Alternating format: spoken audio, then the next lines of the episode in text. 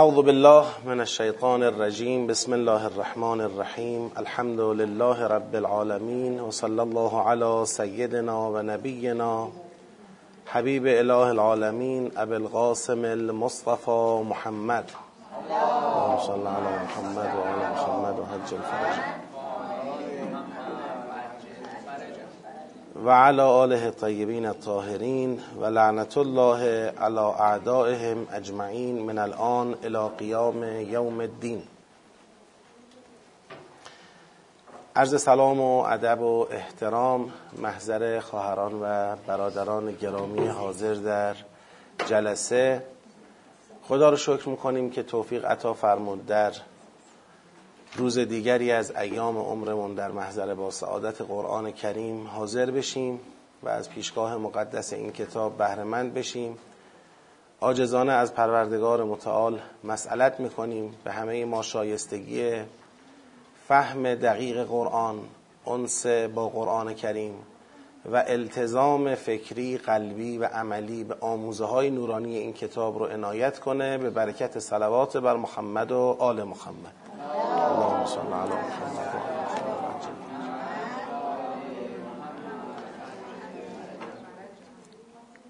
طبق روالمون ابتدا سوالاتی رو که به دستمون رسیده پاسخ بدیم. یه توضیح کوتاهی بدم. انشالله برامون بر این باشه که در هر جلسه سوالات مربوط به جلسه قبل رو ما جواب بدیم.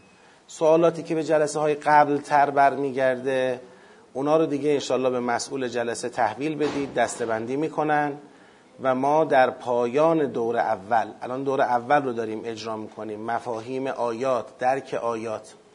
در پایان دور اول و قبل از شروع دور دوم هرچه سوال دستبندی شده باشه توسط مسئول محترم جلسه خانم جبینی هرچه سوال دستبندی شده باشه شماها به ایشون برسونید. همه اون سوالات رو انشالله یه جلسه دو جلسه هر چقدر وقت بخواد جواب میدیم. بخش درک آیاتمون کامل میشه پرسش پاسخ هامون تو این قسمت کامل میشه و بعد انشالله وارد مرحله دوم میشیم که تشخیص سیاق هاست و جنبندی سیاق ها و انشالله بعدش هم ارتباط سیاق ها. پس سوالاتی که به جلسات قبل تر مربوط میشه به شکل مکتوب برسونید به مسئول محترم جلسه ایشون هم دستبندی می‌کنن. ما به ترتیب آیات انشالله بعد از پایان مرحله اول تمام این سوالات رو اگر خدا عمری بده و توفیقی باشه پاسخ بدیم. نسبت به این نکته هم که در جلسه قبلی اشاره کرده بودم که سوالات رو برسونید بازم سوالات لحظه جلسه به من می‌رسه. نه یه چند ساعتی جلوتر سوال برسه. من تا همین الان هم همین اومدم. اومدم گفتم شاید سوال باشه. یعنی اصلا نمی‌دونم سوالی هست نیست زودتر بیام نیام. اینم بیشتر متوجه هم شما هست هم مسئول محترم جلسه که یه حالا روز قبل تا پایان مثلا چهارشنبه سوالات به ما برسه که ما بدونیم تکلیفمون رو بدونیم امروز می‌خوایم اینجا خدمت شما برسیم. با سوالی روبرو هستیم یا نه؟ چهار تا الان سوال به ما رسیده. این چهارتا رو جواب میدیم و بحثمون رو انشالله پیگیری می‌کنیم. آیه 113, 114, 115 ویژگی های اهل کتاب بیان شده. لیسو سواعا من اهل الكتاب امتون قائمتون یتلون آیات الله آنا اللیل و هم یسجدون و یؤمنون بالله و الیوم الاخر و یأمرون بالمعروف و ینهون عن المنکر و یسارعون فی الخیرات و من الصالحین.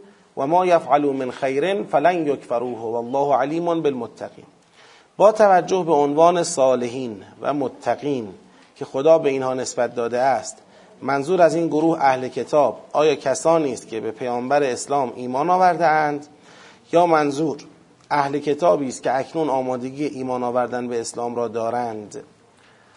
ببینید وقتی میگه لیسو سواعا من اهل الکتاب پس معلوم هنوز اینا مسلمان نشدن دیگه. از اهل الکتابند اما می‌خواد بگه خود اهل الکتاب دو جور آدم توشون هست. یه سریشون هستن که حق رو فهمیدند و انکار کردند که اونا کافران اهل کتابند و خدا حجت رو بر اونها تمام می‌کنه و هر نوع مسامحه رو در مقابل اونها ممنوع اعلام می‌کنه و بحثایی که در این سوره خوندیم. یه سری اهل کتابی هستند که ظرفیت دارند با توجه به حق پذیریشون با توجه به اینکه در دین خودشون واقعا مؤمنانه دارن رفتار می‌کنن. دنبال حق و حقیقتن دنبال اعمال صالحن توجه به خدا دارند.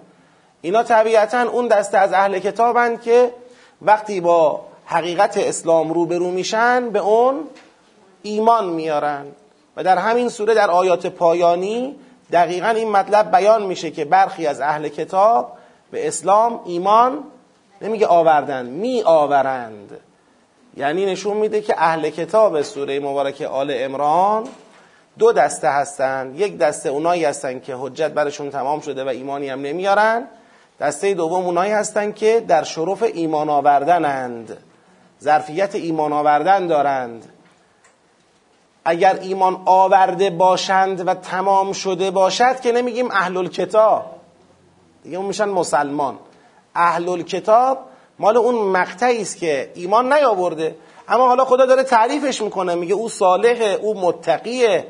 بله او در دین خودش صالحه و متقیه. الان هم که با حقیقت اسلام روبرو میشه متوجه میشه که حقیقت اسلام همون حقی است که باید به اون ایمان بیاره اون رو بپذیره پیغمبر رو یاری بکنه و این کارم انجام میده. بله جواب دادم دیگه. ببینید فرایند ایمان آوردن خودش یه فرایندیه دیگه. ایمان آوردن در آن واحد که اتفاق نمیفته کتابم که به کسی می‌رسه اینجوری نیست که کتاب بهش رسید و تمام. کتاب می‌رسه باید مطالعه کنه بخونه ببینه بحث کنه گفتگو کنه شبهاتش رو حل کنه. تا این ایمان اتفاق بیفته. یه فرایندی است. خب؟ خدا می‌خواد بگه آقا اهل کتاب رو یه جور نگاه نکنید. بعضیاشون هستن که آمادگی دارن. آدم های صالحی آدم های متقی هستن. اینا وقتی با کتاب رو به رو بشن و فرصت داشته باشن مطالعه کنن ببینن بخونن تو این فرایند قرار می‌گیرن و به ایمان می‌رسند.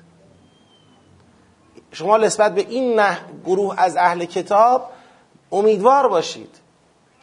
امیدوار باشید که اینا به جبهه اسلام ملحق میشن. بله. آیا یعنی میگم رسید یعنی چی؟ یعنی در اون لحظه ای که کتابو دیدن ایمان آوردن؟ یه فرایند دیگه. خیلی خوب. حالا این فرایند داره طی میشه.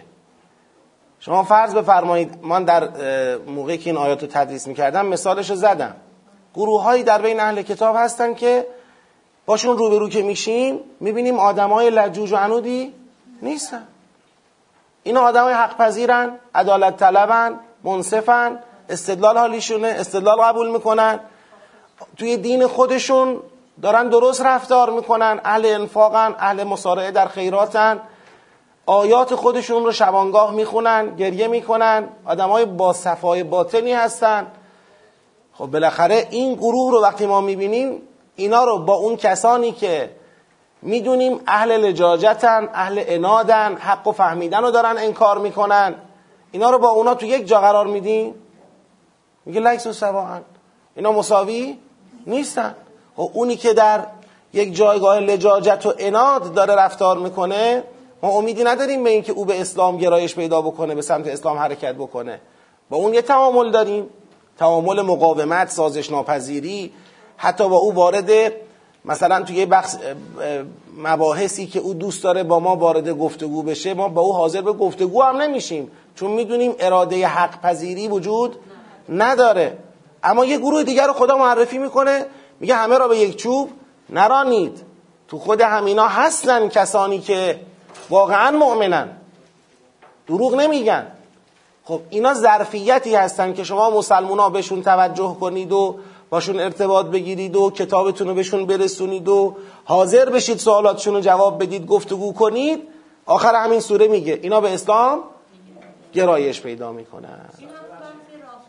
در واقع اونجا که اشدا علی کفاره به قرینه سیاق کفاری است که صدو عن سبیل الله. یعنی شما اون سوره رو برید نگاه بکنید جریان صد عن سبیل الله و جریان ایجاد مزاحمت برای حق و حقیقت مطرحه. و الا در بین خود کفار کفار مستضعف.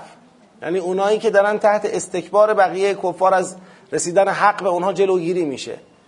توده ملت ها و انسان ها اینطوری نیست که نخوان حق و قبول کنن.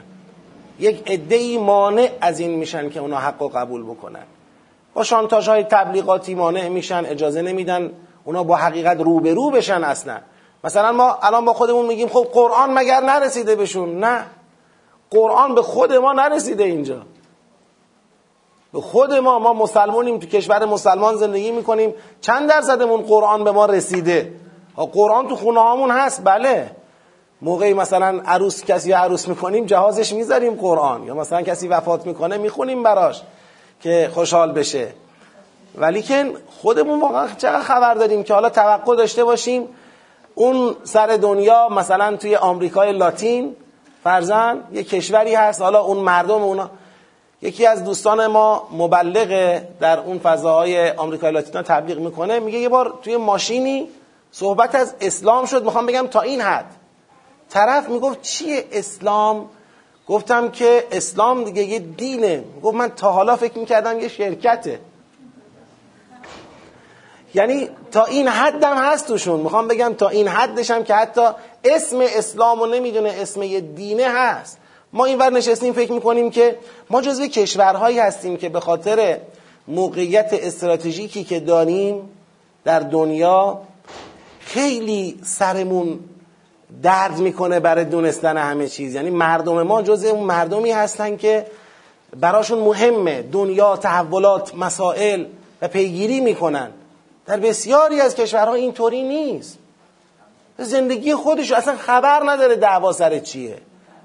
تو استضعاف واقعی به سر می‌بره. اما خب تو همونا میری می‌بینی آدمایی هستن که همون مقداری که می‌فهمن و پایبندن. یعنی همون چیزی که از دین به او رسیده که آقا یه انفاقی هست و یه خدایی هست و توجه به قیامتی هست و مهربانی هست و اینا. به همون مقداری که فهمیده چیه؟ ملتزمه پایبنده. خب این قلب آماده پذیرش حق است؟ در حالی که همونجا ممکنه کسانی باشن که به هیچ وجه همچین آمادگی نداشته باشن. حالا انشاءالله باز در دور دوم الان یه مقدار از ریل خارج شد بحثایی و توضیحات بنده. انشاءالله در دور دوم بازم بهش توجه می‌کنیم. و ما کان قولهم الا ان قالوا ربنا اغفر لنا ذنوبنا و اسرافنا فی امرنا و ثبت اقدامنا. پرسیدن منظور از اسرافنا فی امرنا چیه؟ اسراف یعنی از حد گذروندن زیاده روی کردن.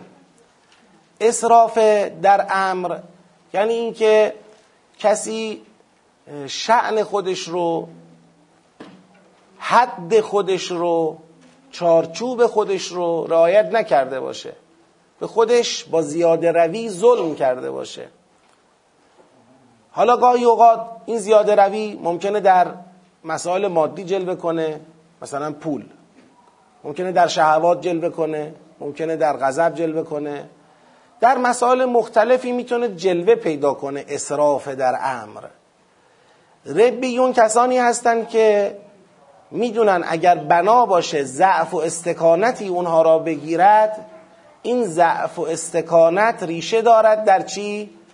در گناهانشون در زیاده رویهاشون در ظلمی که به خودشون کردند برای همین وقتی از خدا می‌خوان مسئلت کنن که خدای ما را یاری کن خدای قدم های ما را در راه خودت تثبیت کن اینا این حواس و جمع دارن که قبلش مغفرت میطلبن استغفار می‌کنن که خدایا اگر یه چیزی در ما یه گناهی یه زیاده روی و افراطی در ما هست که اون مانع جلب یاری تو می‌شود. ببینید یادتون میاد سوره فتح که خدا راجع پیغمبر گرامی اسلام فرمود که نصرا عزیزا و ینصرک الله نصرا عزیزا. نصر عزیز رو توضیح دادیم. یعنی چی؟ یعنی پیغمبر طوریست. که برای جلب یاری خدا هیچ نقطه ضعفی ندارد. خدا او را بخواد یاری کنه تو پیغمبر مشکلی نیست که مانع رسیدن یاری خدا به ایشون بشه. ایشون به شکل صد درصدی قابل یاری خداست پذیرای یاری خداست. و این یکی از الطاف خدا به پیغمبر اسلامه که بالاخره رهبر امت اسلامه. درست شد؟ اما فرض کنید ما. خدا بخوادم ما رو یاری کنه یه وقتایی ما کاسمون چیه؟ وارون است. حالا هرچی می خدایا بارون بریز. یا بابا میریزم آقا کاست اینجوریه. هیچی توش نمیاد. خب برش گردون این استغفار است. یعنی که شما ظرفیت پیدا کنی که یاری خدا را جلب کنی.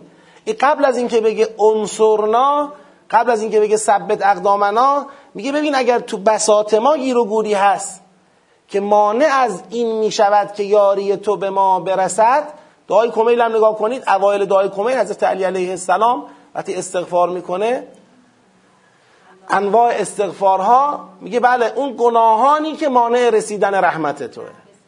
تحبس و دعا اون گناهی که نمی‌ذاره دعا بالا بیاد اون گناهی که نمی‌ذاره رحمت تو پایین بیاد اون گناه این چیزاست.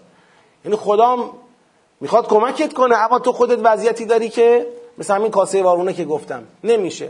اینا توجه دارن که قبل از طلب ثبت اقدامنا و انصرنا از خدا طلب مغفرت کنند و بابت گناه و اسراف. اسراف فقط به اون معنی که ماها تو اصطلاحمون به کار می‌بریم نیست. ما تو اصطلاح خودمون وقتی میگیم اسراف یعنی مثلا شیر آب با کنی آب بره شما نگاش کنی. داره وضو می‌گیره فرض کنید این آب همینطور با قوت میره ایشون حالا داره این چشماش یکی یکی اینجوری اینجوری می‌کنه گوشا اینجوری. خب آب داره میره. ما به این میگیم اسراف. یا مثلا نون می‌خرن کلی دورریز نون دارن ما به این میگیم اسراف. غذا میپزه زیاد میپزه کلی غذا میمونه باید دور ریز بشه به این میگیم اسراف. میوه می‌خره زیاد می‌خره میگنده باید بریزه دور میگیم اسراف. بله اینا یکی از مصادیق اسرافه. اما اسرافی که قرآن میگه فقط محدود به این موارد نیست. شما مثلا فرض کنید وقت تو داری صرف می‌کنی. به بتالت. اسرافه. شما مثلا فرض کنید کوتاهی می‌کنی در معنویاتت. یه نیازی داری در معنویات. هر انسانی باید بالاخره به امور معنوی متصل باشه. از شکل حقش. کوتاهی می‌کنه. این در حق خودش اصراف داره می‌کنه. یعنی اصراف فقط مصرف زیاد مصرف کردن کالا نیست. اصراف هر نوع زیاده روی یا کوتاهی در شعن خود در حق خود. که لطمش برمیگرده به خودم می‌رسه کلمه اصراف بر اون قابل اطلاقه. سوال کردن منظور از حکمت در سوره آل امران در آیاتی که فرموده آتیا چیست؟ سوال مال کی اگه میشه خودش بپرسه؟ منظور از حکمت در کدوم آیات؟ نه. خب کدوم آیه از کسی می‌دونه؟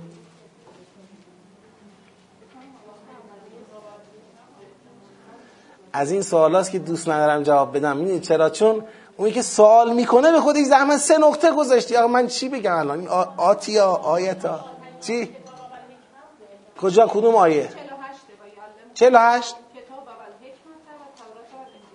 ها حالا اگر اگر همچین چیزیه انشالله که اینه. حالا صاحب سوال که من گفتم دوست ندارم جواب بدم دیگه خودش معرفی نمی‌کنه. بذارید راجع به حکمت اینجوری بگیم. کتاب و حکمت وقتی کنار هم قرار می‌گیرن و حکمت به کتاب عطف میشه کتاب میشه قوانین دینی و قوانین شریعت. کتب علیکم کتب علیکم کتب علیکم القتال کتب علیکم الصیام. این کتبه ها قانون ها هستند این میشه کتاب. حکمت میشه معارف دینی. باورهای اعتقادی توحید نبوت قرآن معاد اینا میشن حکمت. پس حکمت معارف اعتقادی و کتاب قوانین شریعت. سوال دیگری هم پرسیدن اینکه قبل از گفتید قبل از اسلام قبله کعبه نبوده است. را یعنی چه؟ نمی‌دونم یعنی چه. من قبل از اسلام قبله کعبه نبوده است. آه یا یعنی چه؟ خب. یعنی چه حالا؟ قبل از اسلام قبله کجا بوده است؟ یعنی همین. یعنی قبل از اسلام قبله بیت المقدس بود. حتی اسلام هم که آمد همچنان قبله بیت المقدس بود تا جریان تغییر قبله که در سوره مبارکه فستات اون رو خوندیم. اگر سوال جنبه دیگری داره خب بپرسید. چون این سوال که خیلی بسیط بود و جوابش هم عرض شد. گفتن در دنیا می‌بینیم گاهی اوقات وقتی غمی به کسی می‌رسد جزا و فضع می‌کند بعد دوباره غم و مصیبت جدیدی به او می‌رسد و این باعث می‌شود که متوجه شود نباید دل به دنیا ببندد. این رو خواستن استدلال بیارن بر اینکه اصابکم غمن به غم لکی لا تحزنوا علی ما فاتکم ولا ما اصابکم. به این اشکالی نداره که بگیم لکی لا تحزنو به اصابکم غمن به غم چی داره؟ متعلقه. چون من در جلسه قبلی گفتم که این اصابکم غمن به اصابکم غمن به غم لکی لا تحزنوا علی ما فاتکم. گفتم که لکی لا تحزنوا نمی‌تونه به اصابکم غمن به غم متعلق باشه. چرا که هیچ وقت غم نتیجهش لا تحزنو نمی شود لا تحزنو علا ما فاتکم ولا ما اصابکم نمی شود ببینید من این نکته ای که فرمودید رو تکذیب نمی کنم که بگم اشتباهه. یعنی هیچ وقت دادن غم به انسان و غم روی غم انسان آوردن نمی‌تونه باعث لا تحزنو بشود. نمی‌خوام این حرف رو بزنم. ولی می‌خوام سوال بپرسم که آیا واقعا تبادر اول همینه؟ یعنی مثلا ما از پروردگار سیره پروردگار یا حتی عرف جاری روزگار اینو بدانیم که یکی رو می‌خوایم از قصه در بیاریم قصه هاشو چکار کنیم؟ بیشتر کنیم. آ ایشون مثلا یه چک خورده ناراحته یه چهار تا چک دیگه هم بزنیم که بفهمه اون چک قبلی خیلی ناراحتی نداشت مثلا. یه داغ هم رو دستش بذاریم که بفهمه چک چیزی نبود فرزن نمی‌خوام بگم نمیشه. چرا؟ یه وقتایی ممکنه سر کسی یه بلایی بیاد که بلای قبلی رو از یاد ببره. اما اینکه بلای قبلی رو از یاد می‌بره نه اینکه حزنش از بین رفت. این سر شد دیگه بنده خدا. یعنی این مصیبت جدید طوری به درجه در آورد که مصیبت قبلی جلوش رنگ باخت.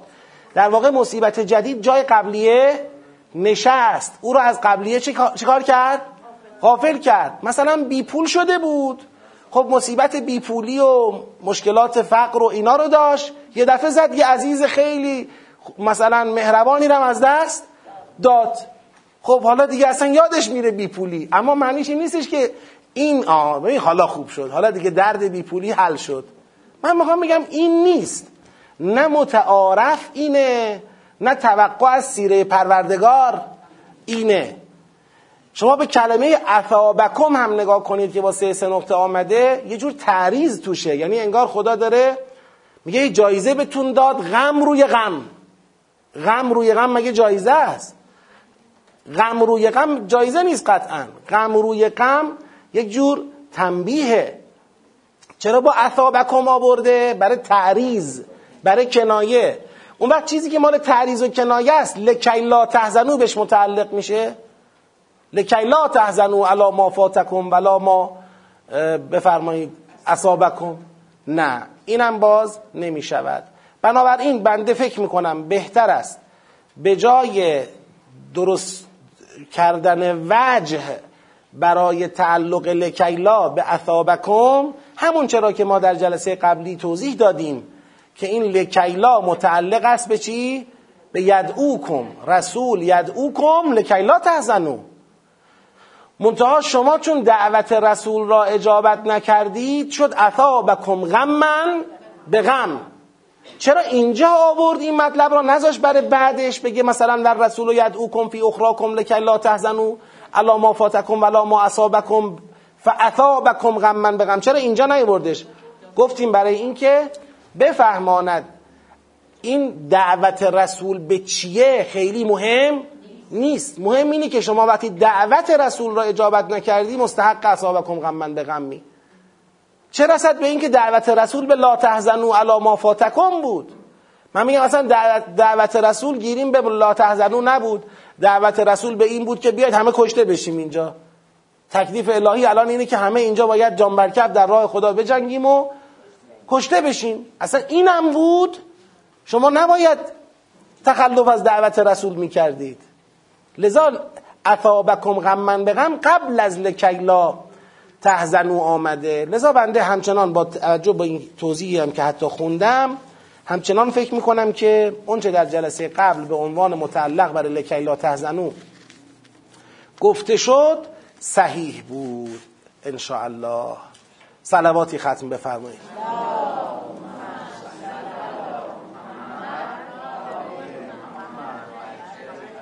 بله اما رسیدیم به آیه 155 در جریان احد آیات قبلتر بیان کرد اون ماجرایی رو که مؤمنین دچار یک شبهه شده بودند که خب به هر حال پیغمبر وعده کرده بود که خدا ملکه ملائکه را میفرسته برای پیروزی شما. پنج هزار ملک سه هزار ملک. خدا پیغمبر سخنرانی کرد گفت توکل بر خدا بکنید تقوا پیشه کنید. تهش خروجی اما شد شکست. این چی شد؟ یعنی ملائکت الله از آسمان آمدند و بازم ما شکست خوردیم. که خدا این شبهه رو پاسخ داد که آقا ما تو صدق وعدمون تخلفی نکردیم. مگه ندیدید خود شما داشتید به همین یاری خدا و به مدد الهی داشتید ریشهکن می‌کردید کفار رو؟ اما شما گرفتار فشل شدید شما گرفتار تنازع شدید شما گرفتار اسیان شدید. شما پیروزی رو در آستانش بودید اما خودتون خرابش کردید به خاطر دنیا طلبیتون. پس این شبهه که فکر کنید خدا در اینجا خلف وعده کرده شبهه درستی نیست. کجا؟ شما دوچار خلف وعده شما دوچار در واقع فشل شدید و تنازع اسیان شدید. اونجایی که داشتید در می‌رفتید. پیغمبرم پشت سرتون صداتون می‌کرد. خب برگردید. بابا کجا میرید؟ حاضر نبودید حتی دعوت پیغمبر را اجابت کنید. بعدش هم که رفتید یه لشکر شکست خورده در مداغونی بودید.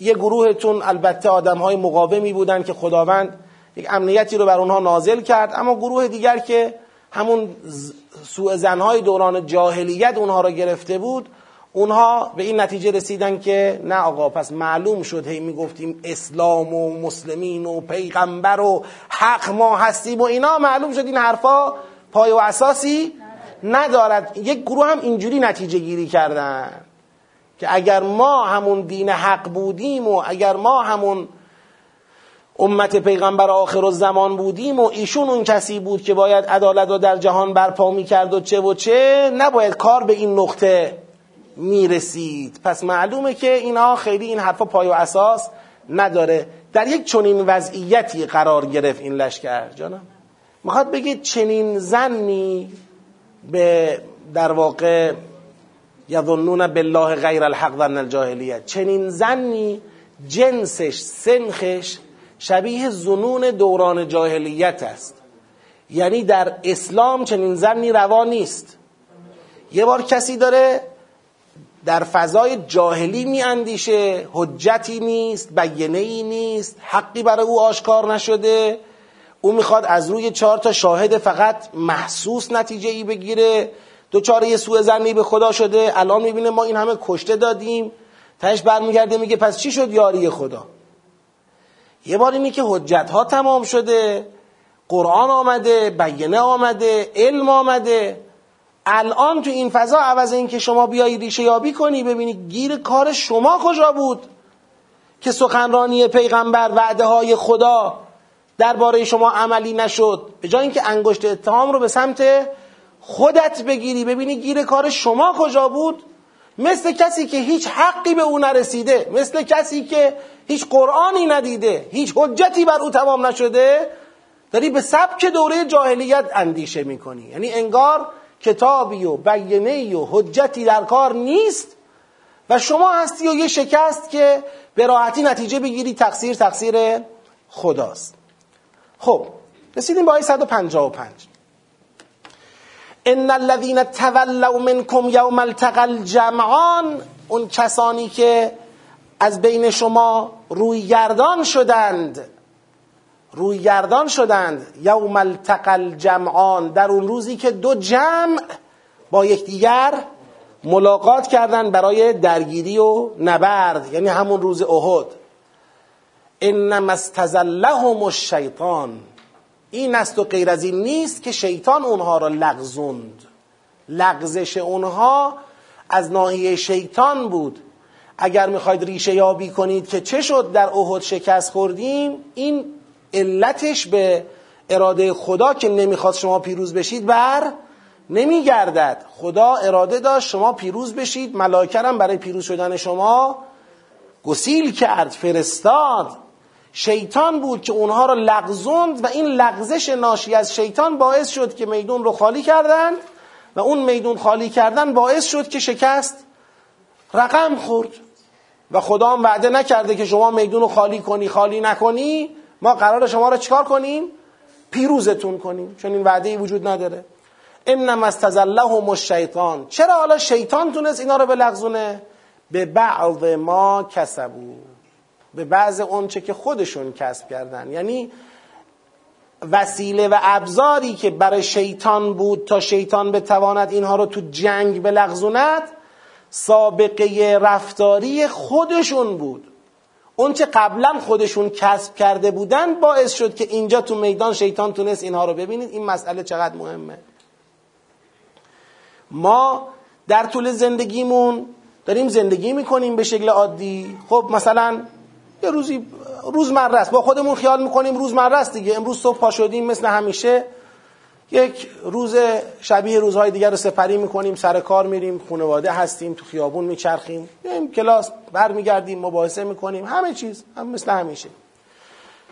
و منتظر هستیم تا امتحانات بزرگی پیش بیاد. تو اون امتحانات بزرگ اون ایمان خودمون رو بتونیم بالاخره ارزیابی کنیم بتونیم به منصه ظهور بکشانیم بگیم بله ما چنین ایمانی الحمدلله صاحب چنین ایمانی هستیم. غافلیم از این که اون نقش آفرینی که ما تو اون صحنه های خاص باید داشته باشیم بسیار مربوط به همین زندگی عادی روزمرهمون. همین که داریم هر روز صبح پا میشیم زندگی می‌کنیم چی کاره ایم چقدر یاد خداییم؟ چقدر توجه به حقیقت داریم؟ چقدر حواسمون به تقوا هست؟ چقدر حواسمون هست دل کسی رو نشکنیم؟ چقدر حواسمون هست مال کسی رو به ناحق نخوریم؟ چقدر حواسمون هست ظلم نکنیم؟ چقدر حواسمون هست با خدا رفیق باشیم؟ اعمال امروز این روز عادی من اعمال این روزهای عادی منه که داره از من یک چهره و شخصیتی می‌سازه در اون بزنگاه ها تو اون بزنگاه توقع نداشته باشیم که اگر یه عمری من روزمره خطا کردم اشتباه کردم گناه کردم حلال حرام و هم قاطی کردم. دلی شکستم خانواده ای را به هم زدم. چه کردم؟ خیال نکنیم که اینا خب اینا که چیز مهمی نیست. فردا امام زمان بیاید فردا نمی‌دونم جنگ بشود فردا من چنین خواهم کرد چنان خواهم کرد نه. می‌بینی وقتی صحنش رسید همین ذره ذره هایی که در طول زندگی بهش بیتوجهی کردیم بیتقوایی ها دنیاگرایی ها می‌بینی همینا ما رو زمینگیر می‌کنه. شیطان از همینا استفاده می‌کنه تو صحنه ما رو میلغزونه. مگر این کسانی که سید شهد علیه السلام تنها گذاشتن در آشورا واقعا وقتی نامه می نوشتن و واقعا وقتی از دعوت می کردن مگه قصد خیانت داشتن؟ نه. واقعا قصد خیانتی در کار نبود. می‌خواستن با حضرت همراه بشن. اما تربیت نکرده بودن خودشون را جوری زندگی نکرده بودن که تو اون گردنه حساس تو اون دراهی تو اون ابتلاع سخت و سنگین که ابن زیاد آمد با زر و زور و تزویر به جان این شهر افتاد اینا بتونن مقاومت کنن. استزلهم الشیطان و به بعض ما کسبو شیطان تونست به بعض از اعمال خودشون بلغزونتشون. تموم شد. پس اینو باید خیلی دقت کنیم. مثبتش هم همینه منفیش هم همینه. شما طرف مثبتش هم هر رو می‌بینید. هر یک نمونه بارزی است. یک شخصیتی که شاید تو اون در واقع صحنه آرایی ابتلا اوائل کار سمت مقابل حقه. ولی یه جوری زندگی کرده که دستشو بگیرن میارنش اینور. کمکش کنن. تو اون لحظه ای که باید انتخاب سخت و سنگین رو بکنه یه تقوایی را در زندگیش داشته که اون تقوای اینجا به کار میاد. لذا به خودم میگم و به جمع حاضر لحظات زندگیمون رو روزهای به عادی زندگیمون رو عادی تلقی نکنیم. ذره ذره نگاه ما رفتار ما اخلاق ما عمل کرده ما تأثیر داره در اون انتخاب های حساسی که در بزنگاه باید انجام بدیم. انما استزلهم الشیطان به بعض ما کسبو حالا این بعض ما کسبویی که در این سوره بیان شد چه بود؟ ربا بود. یعنی این الان این کد همون بحث یا ایها الذین آمنوا لا تاکلوا الربا اضعافا مضاعفه است که تو اون آیات که بنا بود از شکست مسلمون ها صحبت بشه به جای شکست به علت شکست اشاره شد. این اون بعض ما کسبوست یعنی تو بین خودشون انفاق فراموش شد ربا جای اون نشست. این نقطه ایه که اگر یه امتی مسلمان هم باشه خدای نکرده گرفتار چنین دامی از دامهای شیطان بشه این توی میدان قافیه را میبازه. این نمی‌تونه مقاومت بکنه. انما استزلهم الشیطان به بعض ما کسبو و لقد عفا الله عنهم. ان الله غفور حلیم. البته خدا اینجا میگه خدا مورد عفو قرار داد. این بعض ما کسبو را. یعنی الان ایاتون باشه اول ماجرا چی بود؟ کیا طلبکار بودن؟ گویا مسلمان ها طلبکار بودن که خدایا خدایا قول داده بودی کمک می‌کنی. ما به قرو قول تو حساب کردیم رفتیم تو میدون. بعد یه جوری کمرمون شکسته که الان گویا وایسادیم روبروی خدا میگیم که آخه قولت چی شد؟ مرد و قولش. آخه تو گفتی من ملکه ملائکه رو میفرستم. چه می‌کنم؟ که خدا گفتش که همونجا خدا مشخص کرد که اگر قرار کسی از کسی طلبکار باشه منم از شما. من که به وعده خودم عمل کردم. من که فرشته ها رو فرستادم. و داشتید ریشهکن می‌کردید کفار رو. شما این اونجا تخلف کردید از وعده خودتون از استقامت خودتون و این علت شیطان بوده. باشه ما بخشیدیمتون. دیگه این کارو نکنید. ما این که شما را بخشیدیم. لازم نیست شما از من خدا بگذرید که بله خدا گفته بود که من کمکتون می‌کنم اما نکرد. خدا کمک کرد. شما قابل این کمک نبودید به خاطر کوتاهی که کردید. جانم بله. بله. شما به عهدت با خدا وفادار باشی. خدا هم به عهدش با تو وفاداره. در واقع عهد دو طرف است دیگه. شما استقامت باید داشته باشی. تو میدان باید حاضر بمانی. خدام یاری, یاری رو میرسانه. تا وقتی بودی خدام داشت یاریت می‌کرد. اون جایی که به بعض ما کسبو شیطان بر شما غلبه کرد به رفتار خودت به سابقه خودت به اعمال خودت دنیاگرایی خودت نفوذ فرهنگ رباخاری به جای انفاق تو جامعه خودت. اونجایی که شیطان از این خلع استفاده کرد و نفوذ کرد و شما را زمینگیر کرد اینجا دیگه توقع نداشته باشید خدا همچنان بخواد بدون رعایت قوانین و سنت ها و با استفاده از بند پ شما را چیکار کنه؟ پیروز کنه. بگه نه دیگه شما عزیزای دل خودم هستید هر غلطی هم کردید اشکال نداره. بیاید پیروز. نه اینطوری نیست. تلکل ایام نداولها بین الناس. و لقد الله عنهم. ان الله غفور حلیم. یا ایها الذین آمنو ای کسانی که ایمان آوردید لا تکونوا کالذین کفروا و قالوا لاخوانهم اذا ضربوا في الارض او كانوا غزا لو كانوا عندنا. اینجا دو نقطه بذار. ویرایش می‌خوای بکنی؟ قالوا لاخوانهم اذا ضربوا في الارض او كانوا غزا. دو نقطه. چی گفتن؟ لو كانوا عندنا ما ماتوا و ما قتلوا. لیجعل الله ذلك حسرة في قلوبهم. والله یحیی و یمیت والله به ما تعملون بصیر نشون میده که مؤمنان فضای سخن آیه رو دارم میگم. مؤمنان حالا بحث شکست و اینا همه جای خود الان یک مشکلی به وجود اومده تعداد کشتگان بالاست بزرگانی کشته شدند مردانی کشته شدند شخصیت های بزرگی از اسلام تو این جنگ کشته شدند فرماندهان ارشد پیغمبر کشته شدند جامعه داغدار جامعه مصیبت زده است. حالا آقا بله باشه اصلا خدا خلف بعدم نکرد. ما کوتاهی کردیم اما اینا رو چیکار کنیم؟ این داغ و این مصیبت رو چیکار کنیم؟ خدا میگه ببین اینجا هم دو تا روی کرد وجود داره. یه روی کرد روی کرده کافرانه است. کافران اینطوری که چون معرفت ندارن به حقیقت احیا و اماته کافران کلا مدلشون اینطوریه که حسرته براشون. مرگ و میر براشون چیه؟ حسرت درد و رنجه همیشه با خودشون میگن اگه اینجور نمی‌شد اینا نمیمردن. اگه نمی‌رفتن نمیمردن. اگه نمی جنگیدن کشته نمی‌شدن. یعنی با خودشون همش دارن حسرت می‌خورن که ای کاش اینطوری نمی‌شد اینطوری هم نمی‌شد. ای کاش نمی جنگیدن کشته نمی‌دادن. ای کاش نمی‌رفتن نمیمردن. همین حسرتی که ای کاش ای کاشی که با خودشون دارن باعث میشه که رنج از دست دادن برادرانشون براشون چی میشه؟ مضاعف میشه. مضاعف میشه. شما نگاه کن من یه مثال ملموس می‌خوام بزنم ها. توی مثال ملموس. فرض کنید این توی خانواده ای یه آقا زاده ای با همسرش و فرزندانش می‌خواد یه سفری بره. هی بابای میگه بابا جان این سفر رو نرو. اصلا من مثال کاملا دارم در فضای عادی می‌زنم. نرو بمون با هم باشیم. سر یه صبره بشینیم. عیده سال تحویل کنار هم باشیم. از این حرفا. پسر میگه نه دیگه ما تصمیم گرفتیم می‌خوایم بریم. بابای مخالف ولی پسر با اصرارش میگه یا پدر مادر مخالف پسر با اصرار میگه می‌خوام برم. میره و خدای نکرده تصادفم می‌کنه و تمام.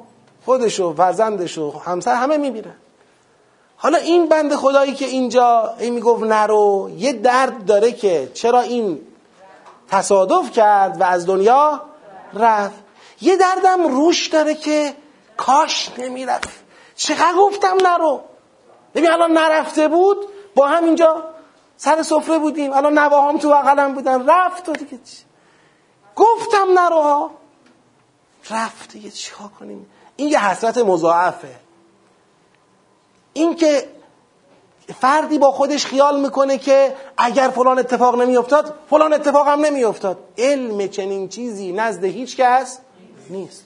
هیچ کس نداره چنین علمی که بدونه اگر این گزینه نمی‌شد یه گزینه دیگه می‌شد چی می‌شد؟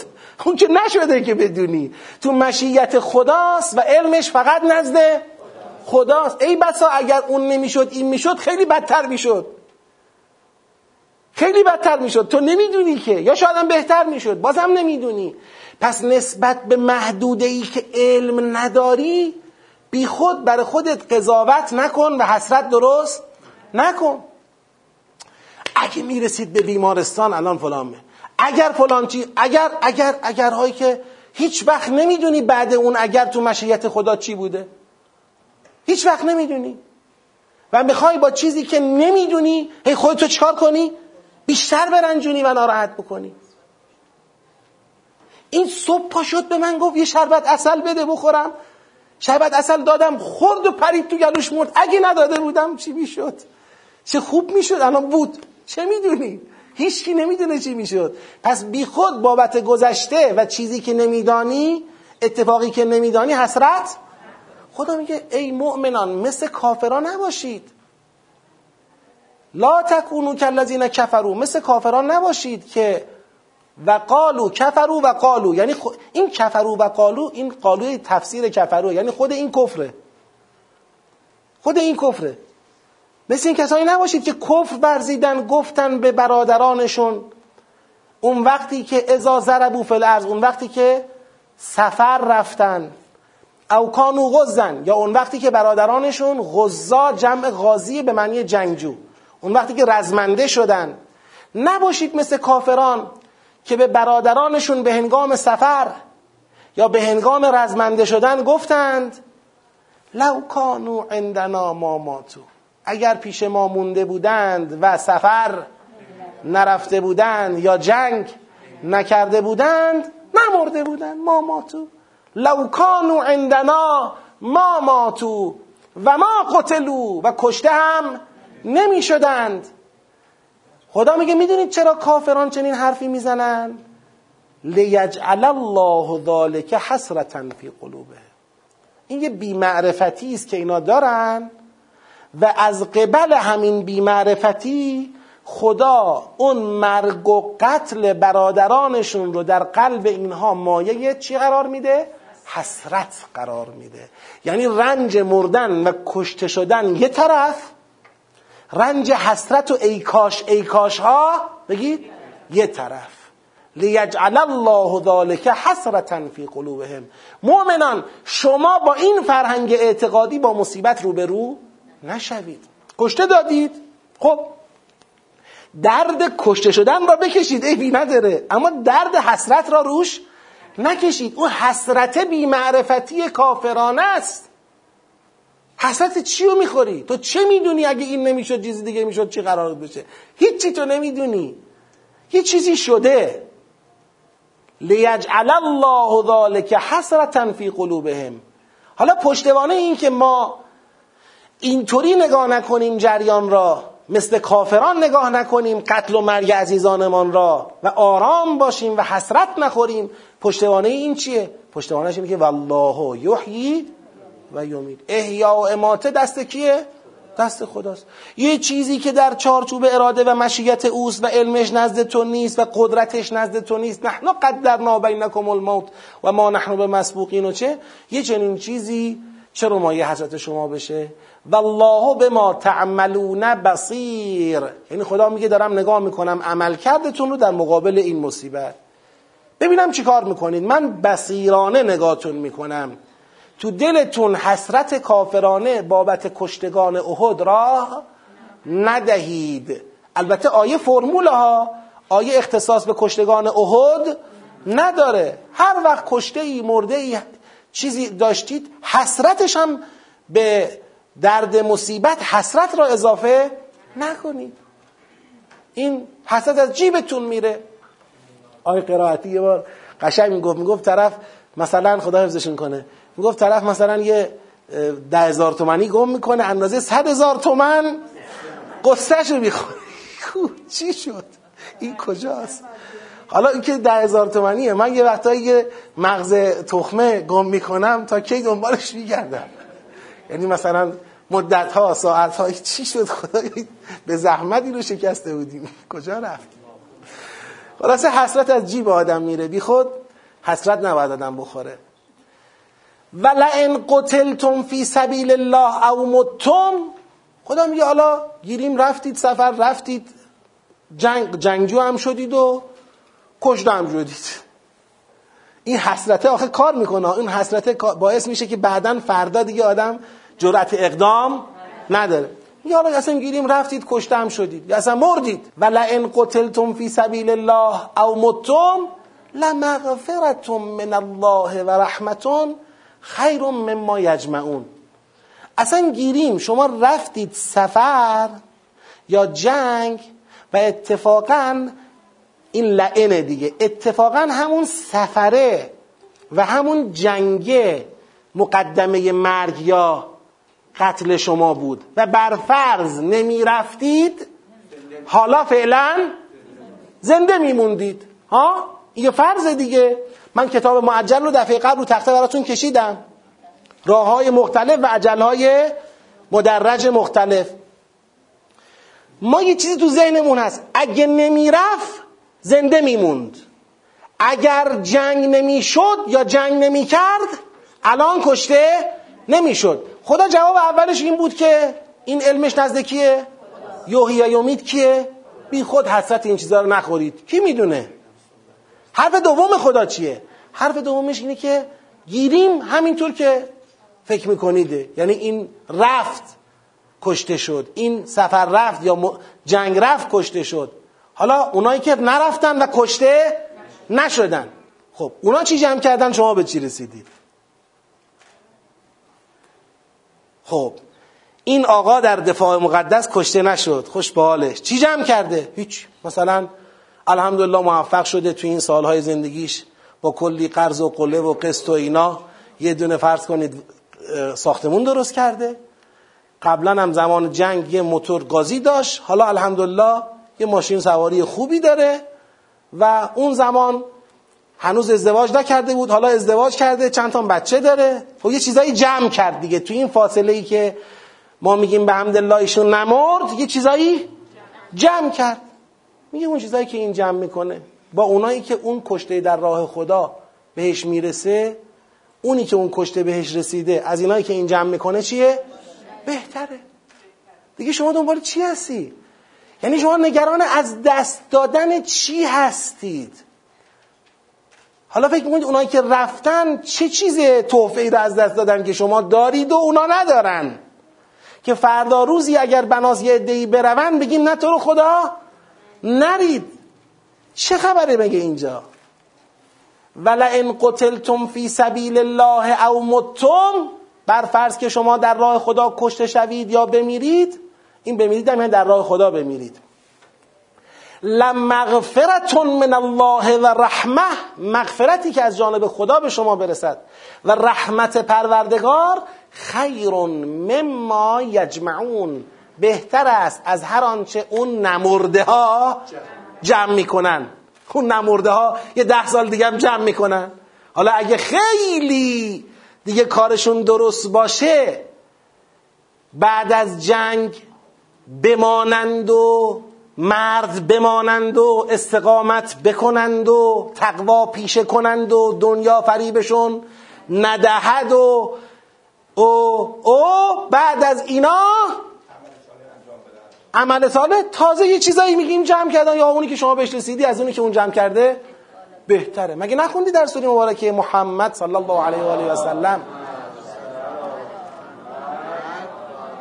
فرمود و اونایی که قتلوا فی سبیل الله فلن یضل اعمالهم سیهدیهم و یصلح بالهم و یدخلهم الجنه عرفها لهم. من الان یه وقتایی با خودم فکر می‌کنم که خب الان من بخوام کارامو درست کنم یه طوری که وقتی میمیرم گیر چیزی نباشم چقدر کار دارم؟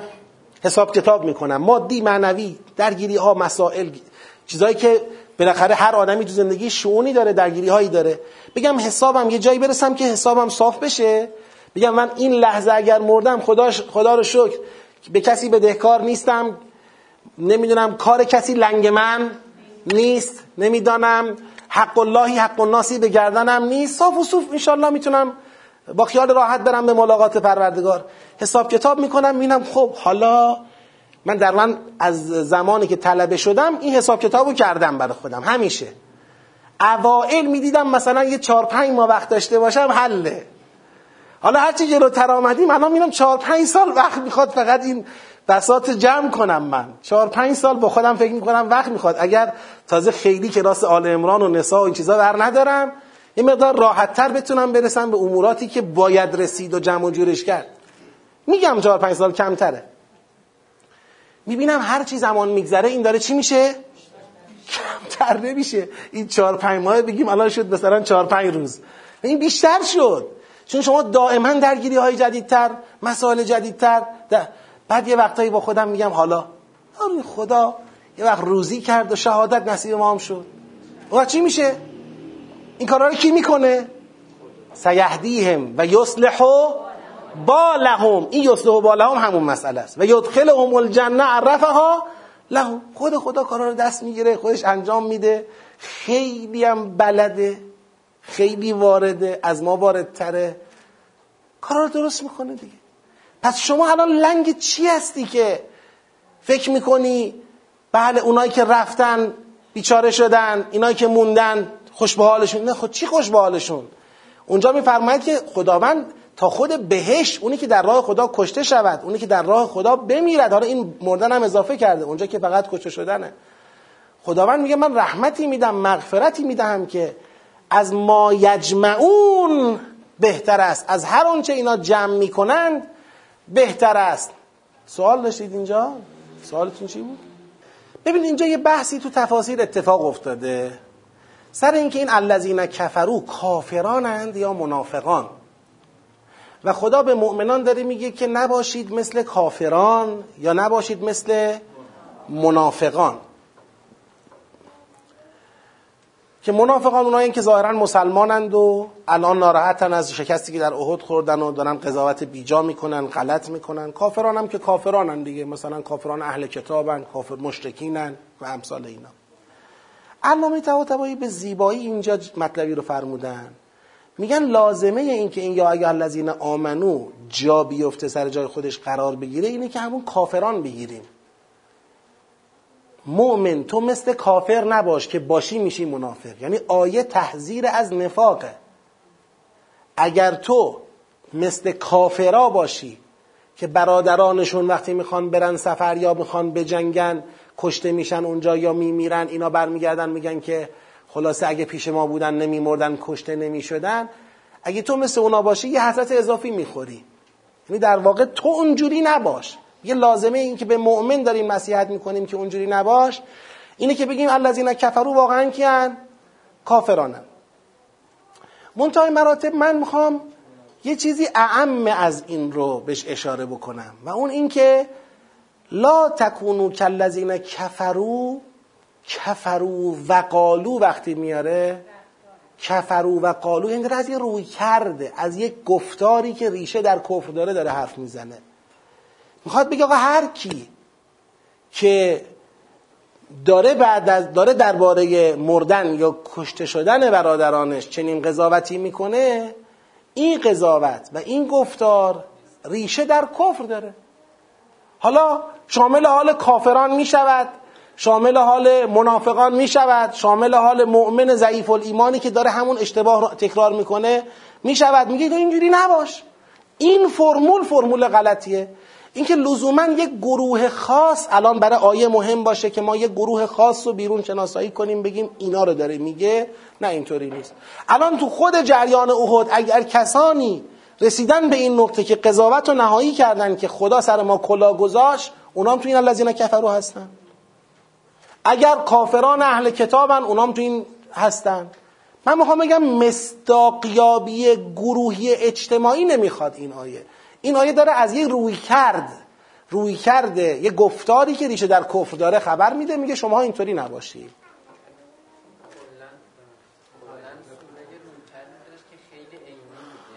بله بله. می‌خوام بگم نه نمی‌خوام بگیم مصداق نداره. می‌خوایم بگیم الان مصداق الف و بش تعیین کننده نیست. مصداق داره بیرون. ما نباید محدودش کنیم. به اینکه بگیم کافران اهل کتابن. یا بیان بگیم فقط منافقانن. نه هر کس که کافره چنین حالی داره. و هر کس چنین حالی داره خبر از کفرش داره میده. این یه روی کرده کافران است. تو اینجوری نباش. افالله که شامل حال اونا میشه. مگر دلیل خاصی داشته باشیم که نه؟ افالله عنکم یعنی با وجود اینکه پیامبر مثلا دیگه ببینید اینقدر نمی‌تونم محکم اونجا اون دلیل خاص می‌خواد. ما به بیان عام و به بیان مطلق میگیم خدا از این گناهی که در احد باعث شکست شد گذشت. آه. اقتضا اینه. اما یه بار برمیگردیم رو افراد و مصادیق. می‌بینی که آقا این واقعا کافر شده برگشت. من نمی‌تونم بگم اونم خدا بخشید اما یه وقت نه. خدا میگه آقا این یه لغزشی بود. آره یعنی آدما باز با هم فرق می‌کنن. قضاوتی که رو افراد می‌کنه علمش عند الله بان اونی که خدا اینجا بیان می‌کنه میگه بله شیطان به بعض ما کسبو یه لغزشی ایجاد کرد خدا بخشید. حالا اهم از اینکه کشته شد نش کشته نشد. بله؟ بله دیگه. الان می‌رسه آخر این آیات به کسانی که تهش قانع نمیشن. از این همه توضیحات خدا. و خدا میگه که بالاخره قانع نمیشید. مثلا باش نشید. دیگه جوابشون رو بهشون میده که خیلی هم سریحه خب. چی؟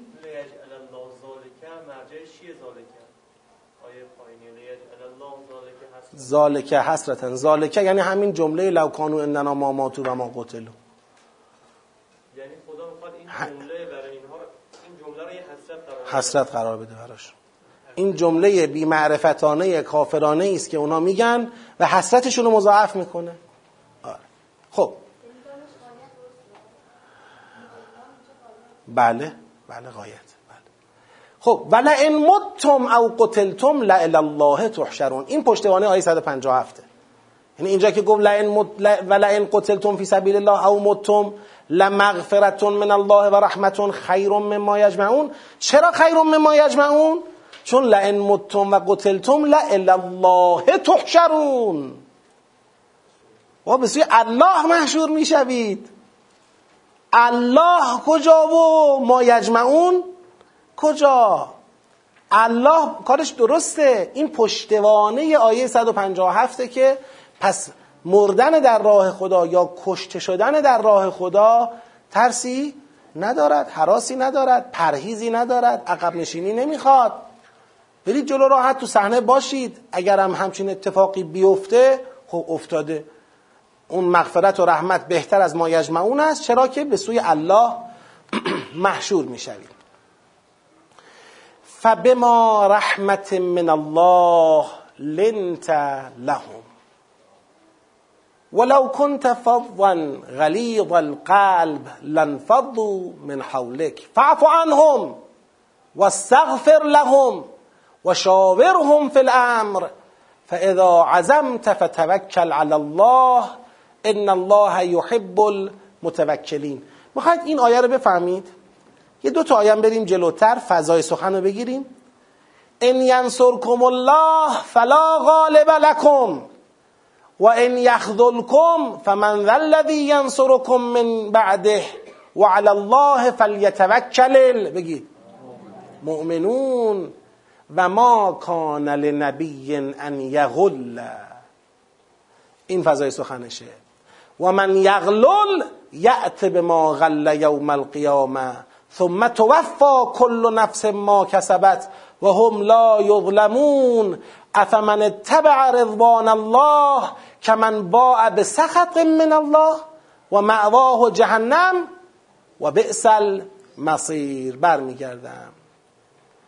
فضای سخن چیه؟ فضای سخن اینه که پیغمبر متهم به خیانت است. یعنی که این حضراتی که هنوز با وجود این همه توضیحات خدا نمی‌خوان بپذیرن که شکست احد ریشه در کوتاهی و ضعف خودشون داشته ریشه در گناهان خودشون داشته. لذا اینا دیگه مشمول عفو خدا هم قرار نمی‌گیرن. اینایی که فضاشون رفته به این سم که بابا اینجا پیغمبر خیانت کرده نعوذ بالله. حالا با چه تعریفی چه جوری؟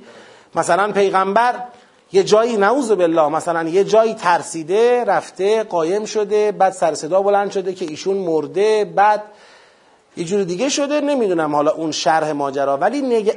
فضایی که ایجاد کردن اینه که نخیر آقا این فرافکنی ها را ما قبول نداریم. شما بگی تقصیر خودتون بود و شیطان اومد به خاطر ما کسبو و این حرفا. با این توضیحات بخوای احد اون فاجعه احد رو جمع بکنید ما به پیغمبر اعتماد کردیم اومدیم تو صحنه.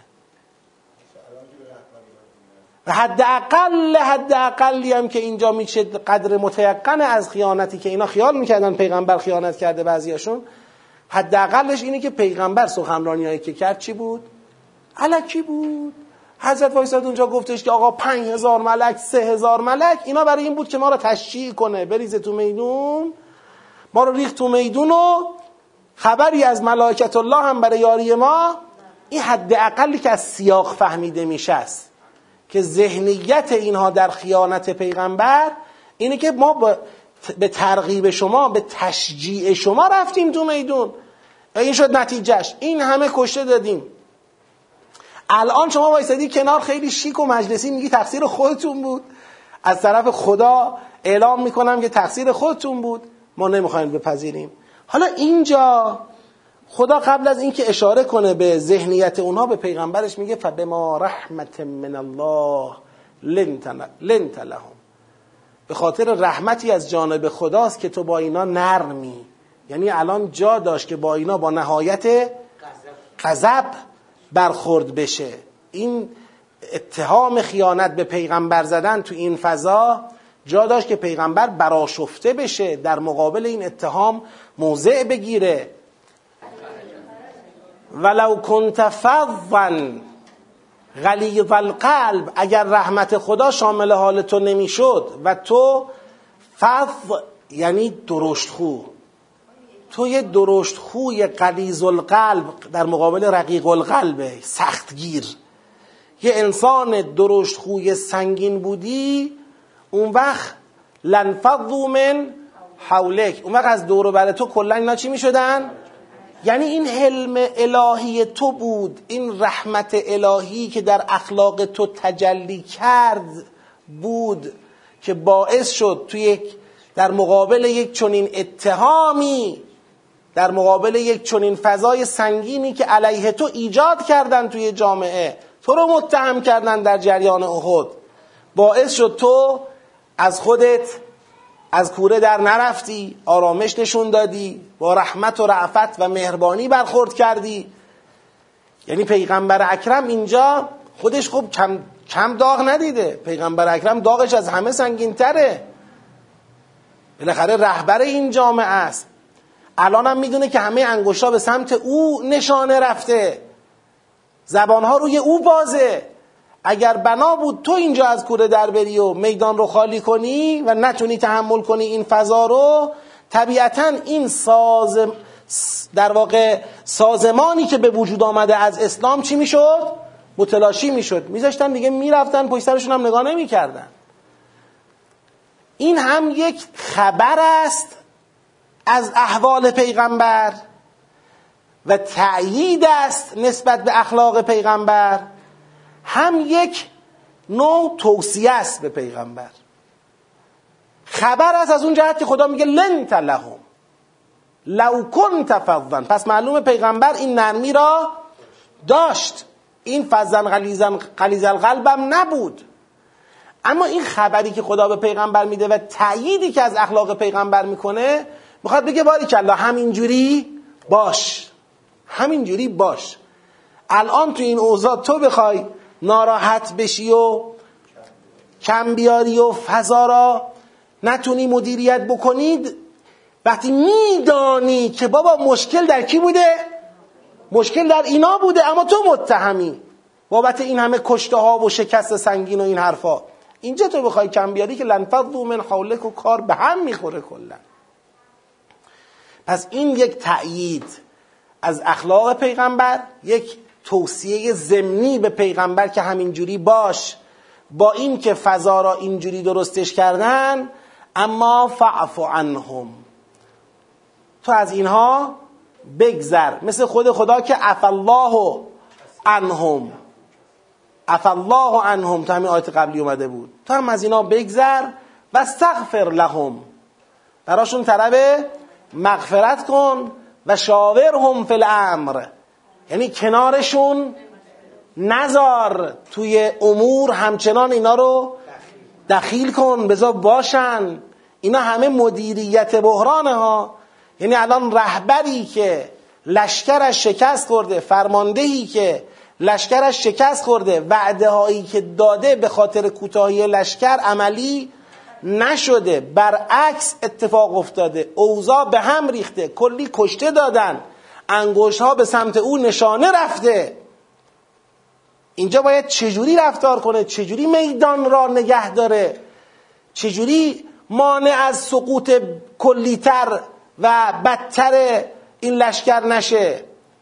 این با لنتلهم این با فزن غلیز القلب نبودن این با مشورت گرفتن در امور فاذا عزمت فتوکل علی الله. اما همینجام که میگه مشورت بگیر زمام تصمیم را به آراء اکثریت نمی‌دهد. زمام تصمیم را به خود پیغمبر می‌دهد. شاورهم فی الامر. فاذا عزمت فتوکل علی الله. مشورت کن. اما وقتی تو تصمیم گرفتی بر خدا توکل کن. ان الله یحب المتوکلین. جانم متوجه شدم. بله سوال متوجه شدم. اگر اتهامی که به پیغمبر اکرم زده می شود اتهام خیانت است چطور می شود که به اون متهم کنندگان بخواهیم بها بدهیم و با اونها چکار بکنیم؟ مشورت کنیم اونا رو دخالت بدیم در امور و امثال اینها. کسانی که الان پیغمبر رو متهم به چی کردن؟ خیانت کردن. نه. ببینید فضای جامعه و تمام مباحث اجتماعی قرآن کاملا مباحث مرکبیه و باید این مباحث رو به شکل مرکب دید یعنی چی؟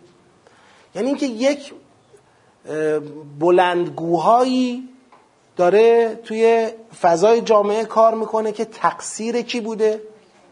پیغمبر بوده یه بلند یه رسانه هایی داره کار می‌کنه که خیانت پیغمبر بود که احد به شکست منجر شد پیغمبر بود که بی مورد و بیجا تشریع کرد ترغیب کرد مردم و ریخ کف میدون اینجوری درو شدن. ایشون نتونست مدیریت کنه. ایشون بلان بود. این یک رسانه هایی دارن این کار رو انجام میدن. این رسانه ها رو جو عمومی چی می‌ذاره؟ اثر می‌ذاره. حالا پیغمبر رو که خدا میگه فزن غلیز القلب نباش و مهربان باش و مشورت بگیر و چه کن؟ این پیغمبر رو نمی‌خواد بگه نسبت به اون رسانه هایی که معاندانه دارن تو رو خائم جلده میدن برو تو با اونا مشورت کن که. صحبت اینا نیست. صحبت این جو عمومی است که تحت تأثیر اون رسانه ها قرار می‌گیرن و خود به خود یه سایه سنگینی برای تو میشن. تو اینا رو باید جذب کنی جلب کنی نگه داری مشورت کنی به آرامش برسونی. یعنی باید اجتماعی ببینیم. لذا در آیات بعدی هم که میریم جلوتر راجع اونایی که خیانت خدا خیانت رو برمیادن به خودشون الان می‌رسیم. یه جریانی هستن که اونا خودشون مقصرن الان دارن فرافکنی رو پیغمبر می‌کنن. اما توی پیغمبر میدون رو نباز میدون رو نگهدار. اینطوریه. لذا شاور هم فی الامر این هم متهم کنندگان پیغمبر نیستن. این هم مؤمنینی هستن که تحت تأثیر اون شبهات ممکنه قرار بگیرن سایه رو تو بندازن فشار به تو بیارن. حالت حداقل اینه که چپ چپ نگاه کنن. تو خیابونم میری بهشون میگی سلام علیکم. سلام علیکم. سلام علیکم. آره آره. خب. حالا این نکته رو می‌خواستم بگم. ببینید در این آیه که از اون آیات بسیار مهم و کلیدی در مدل حکمرانی در اسلامه که مدل شورایی ولایی. شورایی ولایی. این غیر از مدل اکثریته این یادتون باشه. اون چیزی که امروز در دنیا به عنوان یک مدل طراحی شده و به خورد مردم داده میشه حداقل در ظاهر اینطوری تعریف و توجیه میشه که آراء اکثریت معیار است. اگر اکثریت یه چیزی رو گفتن خب باید تایید بشه رأی میاره تصویب بشه اجرا بشه همه هم باید پاش بیستن. حتی اون شخص اول هم باید پای آرا اکثریت بیسته. اما اون چه که در فرهنگ قرآن ازش صحبت میشه اینه که اون ولی امر که پیغمبر اکرم است اون ولی امر مشورت می‌گیرد اما تصمیم را که می‌گیره خود او می‌گیره. تصمیم متکی به اوست. من اینجا یه حرفی می‌خوام بزنم. یکم این حرف ممکنه لبه داره ولی این لبه هاشو شما نشنیده بگیرید ندیده بگیرید روش تحمل بکنید. ما توی این کلاس خودتونم می‌دونید کلاس فرهیختگانه میگیم مطالبی که بشه روش فکر کرد روش اندیشه کرد. در بحث ولایت اصلا جمهوری اسلامی و ولایت تزهای مختلفی وجود داشت و وجود دارد. اونم اینه که اون چی که ما الان در نهایت تو عمل داریم می‌بینیم اینه که به این سمت رفت مقوله ولایت. که در واقع آراء اکثریت خودش تصمیم را ایجاد می کند و در حقیقت ولایت بیشتر نقش نظارتی ارشادی تربیتی نسبت به ملت داره تا نقش تصمیم گیری و اجرای تصمیمات. این نقش تصمیم گیری و اجرای تقسیمات در مدل حکومتی که برای ما به وجود اومده در واقع میشه گفت متوجه نهادهای دیگه است. مثلا همواره اون تصمیم نهایی رو فرض کنید مجلس می‌گیره. اون تصمیم نهایی رو دولت می‌گیره. اون تصمیم نهایی توسط ولی امر گرفته نمیشه. چرا؟ همون هم یه وقتهایی با واسطه مثلا فرض کنید یک قانونی میره در شورای نگهبان. شورای نگهبان میگه بله یا خیر اون شورای نگهبان رو ولی امر نصب کرده.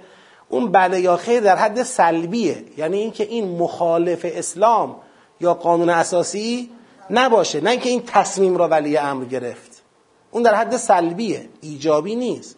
یا مثلا دولت یک اقدامی رو انجام میده ممکنه یه جاهایی از یه خطوط قرمزی بخواد رد بشه و با یک اقدام سلبی بخواد جلوی او گرفته بشه از ناحیه ولی امر. در مقام فرض میگیم و الا تو عمل که تقریبا چه در دولت های قبلتر مثل دولت بنی صدر بود که خیانت کرد ولی خب تا مجلس کنارش نگذاشت ولی امر خودش اقدام به عزل نکرد. چه بعد از اون در دوران رؤسای جمهور دیگه همین رئیس جمهور قبلی نمی‌دونم ما که ما که احساس می‌کردیم قابل عزله. ما علممون البته خیلی کمه. خیلی علممون کمه. هیچی نمی‌دونیم.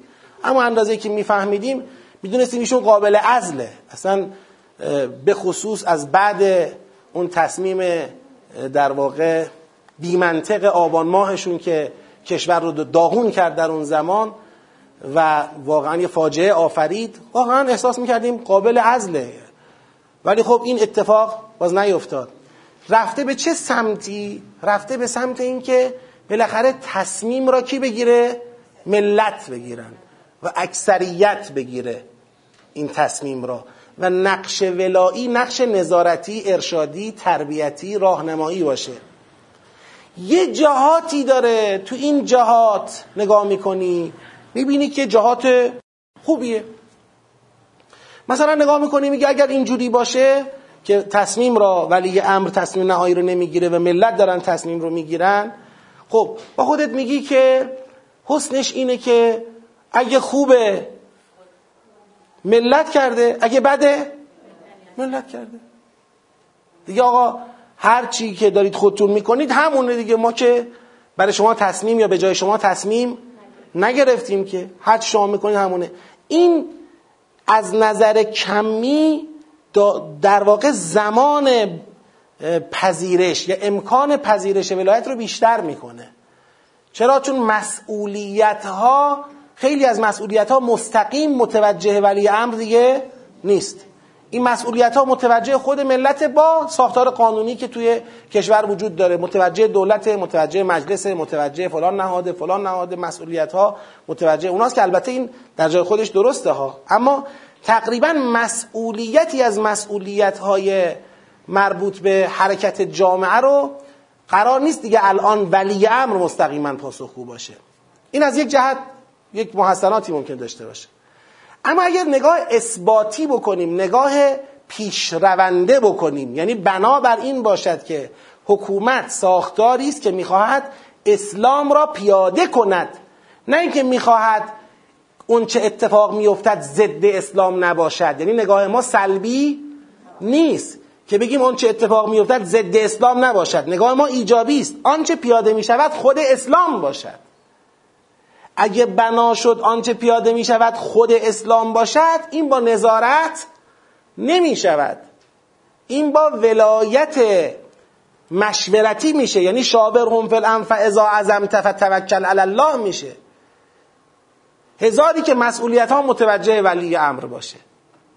هزاری که قضاوت هایی هم به وجود میاد. الان هم تقریبا میشه گفت یه حالتی است در جامعه ما که بدون اینکه ساختارهای قانونی به اندازه کافی مناسب نظام ولایی باشه چون به نظر حقیر ساختارهای قانونی به اندازه کافی مناسب نظام ولایی نیست. ممکنه با چهار تا بند قانونی مناسب سازی شده ولی مناسب حقیقی و ذاتی نیست. بر برآمده از متن قرآن و دین نیست. خیلی هاشون. بدون اینکه ساختارها هماهنگ باشه و عملا نبایدم ولی امر رو تو این وضعیت تو خیلی از چیزا نباید مسئول دونست. اما تهش می‌بینید وقتی که تصمیمات غلط متصدیان امر به نتیجه نمی‌رسه باز انگوش اتهام سمت کیه؟ سمت ولی. یعنی هشت سال طرف آمده با یک تز پوسیده نخنمای درب داغونه که اول تا آخرش مغالطه بوده اول تا آخرش مغالطه بوده. هشت سال مغالطه کرده یه ملتی را فرصتهای طلایی یه ملتی را تباه کرده و باعث شده که بحرانهای اقتصادی غیر قابل کنترل و غیر قابل مدیریت یا بسیار سخت قابل کنترل و مدیریت بحرانهای اقتصادی بحرانهای فرهنگی تو مملکت ایجاد کرده و حتی سیاسی نظامی. با وجود این تصمیمات غلط او قشنگ غلط بودنش خودشو نشون داده ولی ته شما میری توی افکار عمومی و اونچه که داره تبلیغ میشه در افکار عمومی نگاه می‌کنی ببینی که نه این تزه این تز نبوده که مشکل داشته. باز هم همون اندک نظارتی که دیگه قانونا باید اعمال می شده همون چی که دیگه خط قرمزهای کلان نظام اسلامی محسوب می شده همون رو هم متهم می‌کنن. همون رو هم متهم می‌کنن. پس در واقع یک فرصت اعمال ولایتی تو قانون ما کمرنگ است. اما لطمات و تهمت ها و شبهاتش سر جاش یعنی چیزی نمی‌گیریم و چیزی از دست میدیم. امت حزب الله بابت کوتاه آمدن از نظام ولایی که قرآن میگه چیزی نمی‌گیرد و خیلی چیزا رو از دست میده. برای همین من حالا قبلا ما در جلسات دیگه هم به این موضوع اشاره کردیم. هیچ وقت هم تا حالا پیش نیومده یعنی فضا رو مناسبش ندیدیم که گفتگوها رو در این باب آغاز بکنیم بر اساس قرآن کریم. ولی اگر رو منطق قرآن کریم حالا ما نه آیندگان بنشینن سازوکار حاکمیت اسلامی رو رو قرآن بیارن بیرون. و هزینه هاشم جامعه بده. اسلام رو باید من فکر می‌کنم جمهوری اسلامی گام در واقع گام گذاره از دوران تاغوت به حکومت اسلام است. گام نهایی حکومت اسلام نیست. در واقع در دوره اول قبل تاغوت بعد اون نهزت و فعالیت ها و چالش های مدنی مربوط به در واقع سلطنت مشروطه پیش آمد. سلطنت مطلق شد مشروطه. از سلطنت مشروطه منتقل شدیم به جمهوری اسلامی که بیشتر جمهوری مشروط به اسلامه. یعنی جمهوری مشروطه است تا جمهوری اسلامی. و دور بعدیش اسلامه حکومت اسلامیه. حکومت اسلامی آیا جمهوری نیست؟ چرا هست؟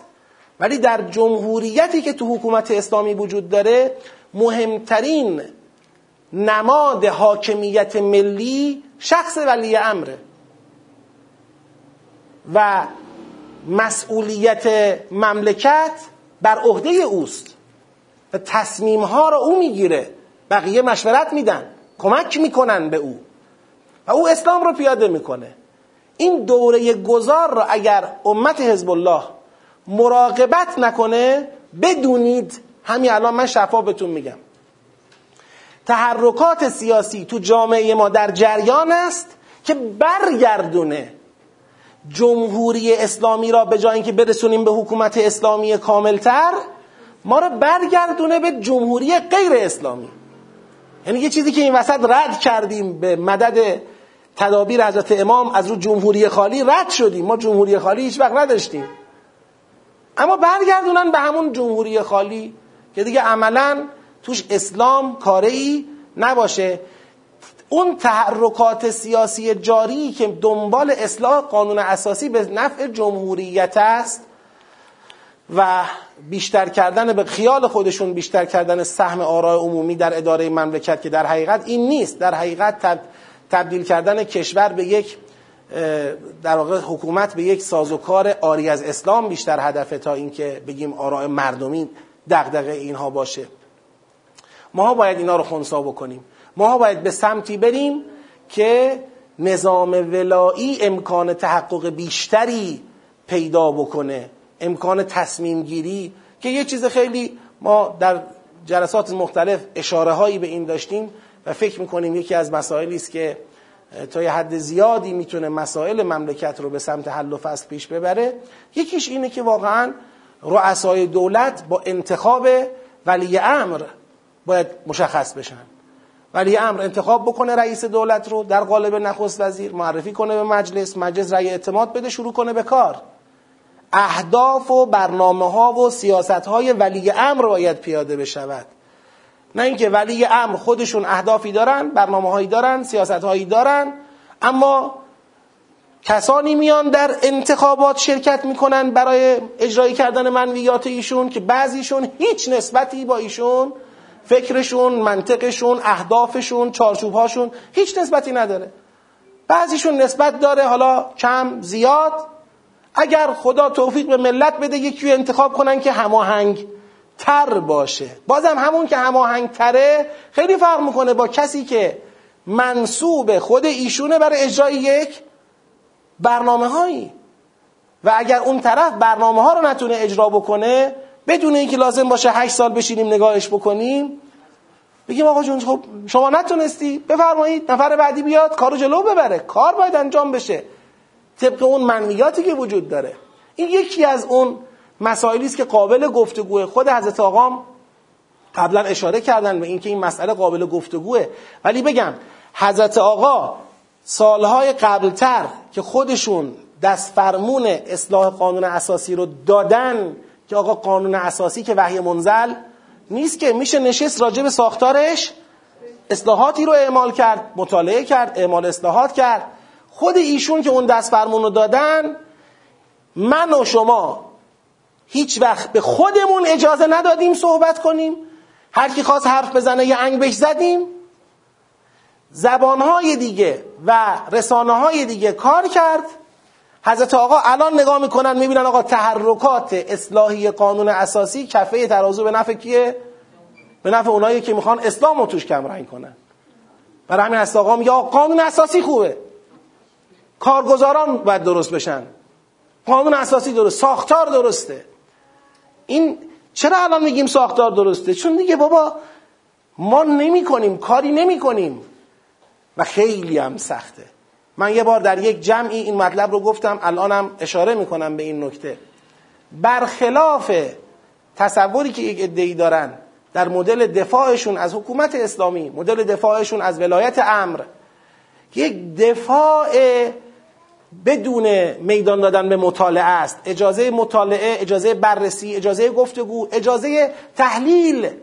که الان ما بشینیم نگاه کنیم چهل سال از انقلاب گذشته مثلا اگر چجوری رفتار می‌کردیم وضع فرهنگمون بهتر بود. چجوری رفتار می‌کردیم وضع اقتصادمون بهتر بود.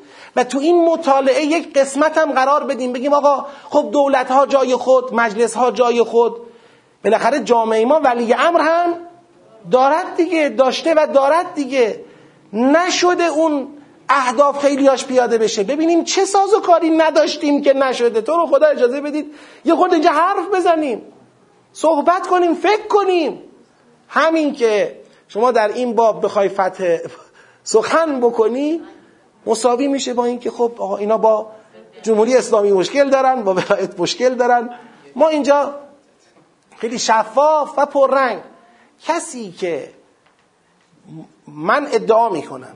حالا راجع به دیگران هم قضاوتی نمی کنم کسی که از قرآن درک متدبرانه داشته باشه جز به نظام ولایی جز به نظام ولایی به هیچ نوع نظام اجتماعی حکومتی دیگه نمی‌تونه پایبند باشه. ممکن نیست. برای حقیر یا برای فکر قرآنی حقیر فرضی به غیر از ولایت فقیه عادل جامع و شرایط وجود نداره. و توی مصداق ها هم حالا بعضی ها میگن آقا اینا تو مثلا از توی مصداق ها برای حقیر حجت در اطاعت از حضرت آقا در ولایت امر حضرت آقا در سرسپرده بودن به فرامین ایشون تا پای جان تمامه. این حقیر.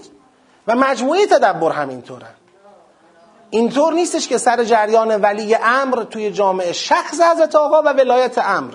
ما یک قدم کوتاه بیاییم. یک قدم. اما نه به معنی یه تعصبی که امکان مطالعه و بررسی و پیشنهادهای بهتر رو بخواد از ما بگیره. آقا ما برای خبرگان پیشنهاد داریم. میگیم سازوکار انتخاب خبرگان غلطه.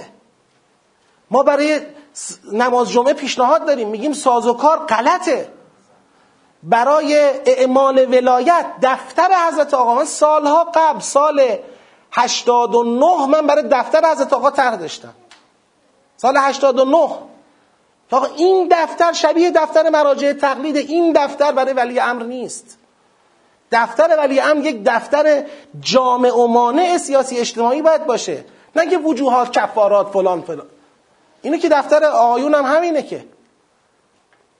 اون ساز و کار باید تو دفتر چیده بشه دیده بشه.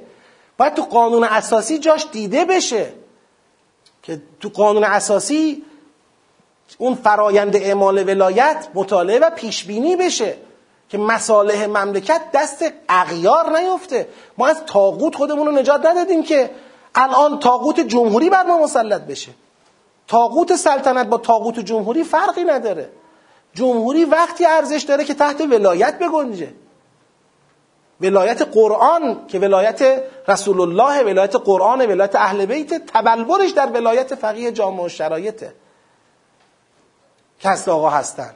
خب و این دغدغه خود ایشون هم هست. میگم من خیلی راحت در یکی از هاشون ایشون فرمودن من میترسم از روزی که یک امامه بسری هم برای مملکت حاکم باشه و فقط اسم اسلام یدک بکشه.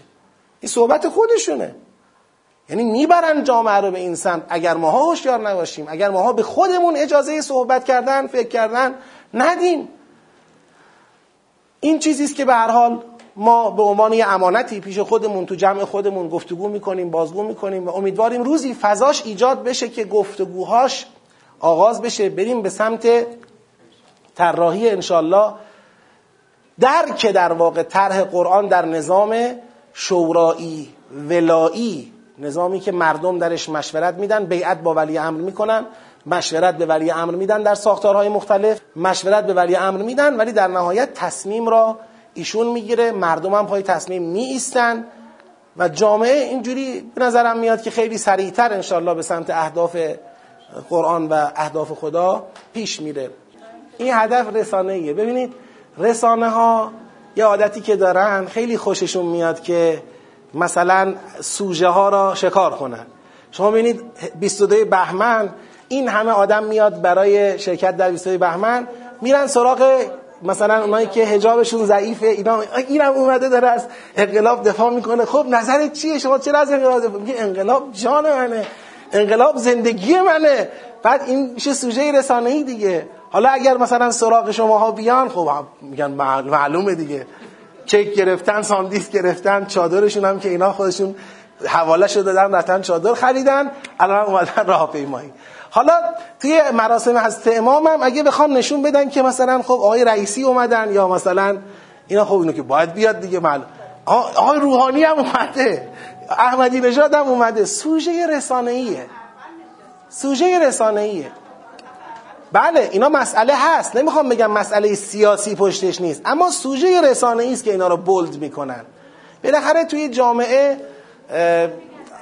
آره تا بیاد نمیشه همه اتفاقات رو به یک نقطه تدبیر کننده ای وصل کرد. یعنی واقعا یه سری از اتفاقات میاد که به نظر میاد بیشتر سوژه رسانه ایه. این دو تا آیه‌ای که مربوط به همین سیاقه رو حداقل بگم ان ینصرکم الله فلا غالب لكم و ان یخذلکم فمن ذا الذی ینصرکم من بعده و علی الله فلیتوکل المؤمنون اینجا که گفت ان الله یحب المتوکلین توکل علی الله ان الله یحب المتوکلین یعنی اینکه اگر تو توکل کردی خدا متوکلان رو دوست داره حالا توکل بر خدا مساوی با اینکه هر تصمیمی تو گرفتی لزوما ختم به نصرت پروردگار بشه. به خیلی چیزا بستگی داره. از طرف تو تصمیم درسته مثل که در احد تصمیم تو چه بود؟ درست بود. اما ملت یه وقت کوتاهی می‌کنه ضعف نشون میده اون نتیجه چیز دیگه میشه. به جای اینکه نصرت بیاد خزلان میاد. خزلان میاد خاری میاد شکست میاد. خب الان چیکار کنیم؟ بیایم بگیم که تقصیر تو بود. خب دیگه نه. تصمیم را تو می‌گیری. نتیجه با کیه؟ خداست. ان الله یحب المتوکلین. حالا ان ینصرکم الله. اگه خدا یاریتون کرد پیرو به تصمیمی که تو می‌گیری. فلا غالب لکم. هیچ کی بر شما غلبه نمی‌کنن و این یخذلکم. اگر خدا شما را خار کرد.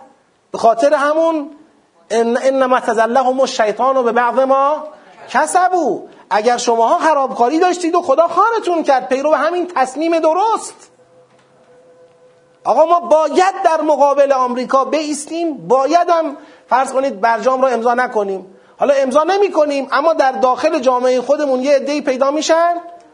یه رفتارهایی نشون میدن که نتیجه چی میشه؟ برعکس میشه. خب تقصیر شما بود گفتی برجام تقصیر شما بود چیه؟ و این یخذلکم فمنزل الذی ینصرکم من بعده. کی می‌خواد به غیر خدا شما رو یاری بکنه؟ و علی الله فلیتوکل المؤمنون. مؤمن راهی جز توکل بر خدا نداره. پس مشورت بدهید به پیغمبر. پیغمبر تصمیم را بگیرد بر خدا توکل کند. توکل بر خدا مساوی با تضمین نتیجه هم نیست. تنها راه صحیح توکل بر خدا و اطاعت از پیغمبر در تصمیمات ایشون هست. حالا اگر هم خدا یاریتون کرد که پیروز میشید کسی بر شما غلبه نمی‌کنه. اگر خدا خارتون کرد که کی می‌خواد شما رو بعد از خدا یاری بکنه. و ما کان لنبی ان یغل و من یغلل یعت به ما غل یوم القیامه. هیچ پیغمبری شعن خیانت ندارد. پیغمبران اهل خیانت نیستند. اینایی که خیانت می‌کنند بدانند. یعت به ما غل یوم القیامه این و من یغلل نمی‌خواد پیغمبر رو تحذیر از خیانت کنه ها. بگه پیغمبر خیانت نکن. ما کانه اصلا نیست برای پیغمبر گزینه خیانت نیست. ما کان لنبیین ان یغل. اما آیا پیغمبر خیانت نمی کند یعنی دیگران هم خیانت نمی کنند دیگرانی هستند که خیانت ممکنه بکنند و بدانند که هر کس خیانت کند فردای قیامت با اون خیانت خودش محشور میشه. ثم توفا کل نفس ما کسبت و هم لا یظلمون. افمن تبع رضوان الله؟ یعنی پیغمبری که خیانت. بگید. نمی کند کمن با به سخط من الله؟ یعنی اون کسی که خیانت می کند و معواه جهنم و بئس المصیر. آیا کسی که تابع رضوان الهی است یعنی پیغمبر با اون کسی که خیانت می کند یا کسانی که خیانت می کنند که در جریان احد خیانت کردند آیا اینها یکی هستند؟ نه. و معوا اون کسانی که معوای اونها جهنم است. خب حالا انشالله اگه سوال چیزی هم بود جلسه بعدی در خدمتتون خواهم بود. برای تعجیل در فرج امام زمان علیه السلام. شادی قلب نازنین اون حضرت. سلامتی وجود مقدسشون اجماعا صلوات ختم بفرمایید. اللهم صل علی محمد و آل محمد و عجل فرجهم. ناظر به مطالبی هم که در بین پرانتز گفتیم مربوط به حکومت و ساختار حکومت و بحثای از این قبیل ما حوصله داریم برای پاسخ به سوالاتتون. انشاءالله اول جلسه آینده اگر خواستید در خدمتیم. باید این سوال رو پرسید. من سوالم اینه. از حضرت عالی که این مطلب رو مطرح میفرمایید. امام فرمودن جمهوری اسلامی نه یک کلمه کمتر نه یک کلمه بیشتر. آیا حرف امام معنیش این بود که جمهوری اسلامی الالعبد یا الان که ما از این دوره تاغوت گذشتیم بهترین الگویی که می‌تونیم پیاده کنیم جمهوری اسلامی است؟ البته ساختار جمهوری اسلامی قابل مطالعه و اصلاح است. کدومشه؟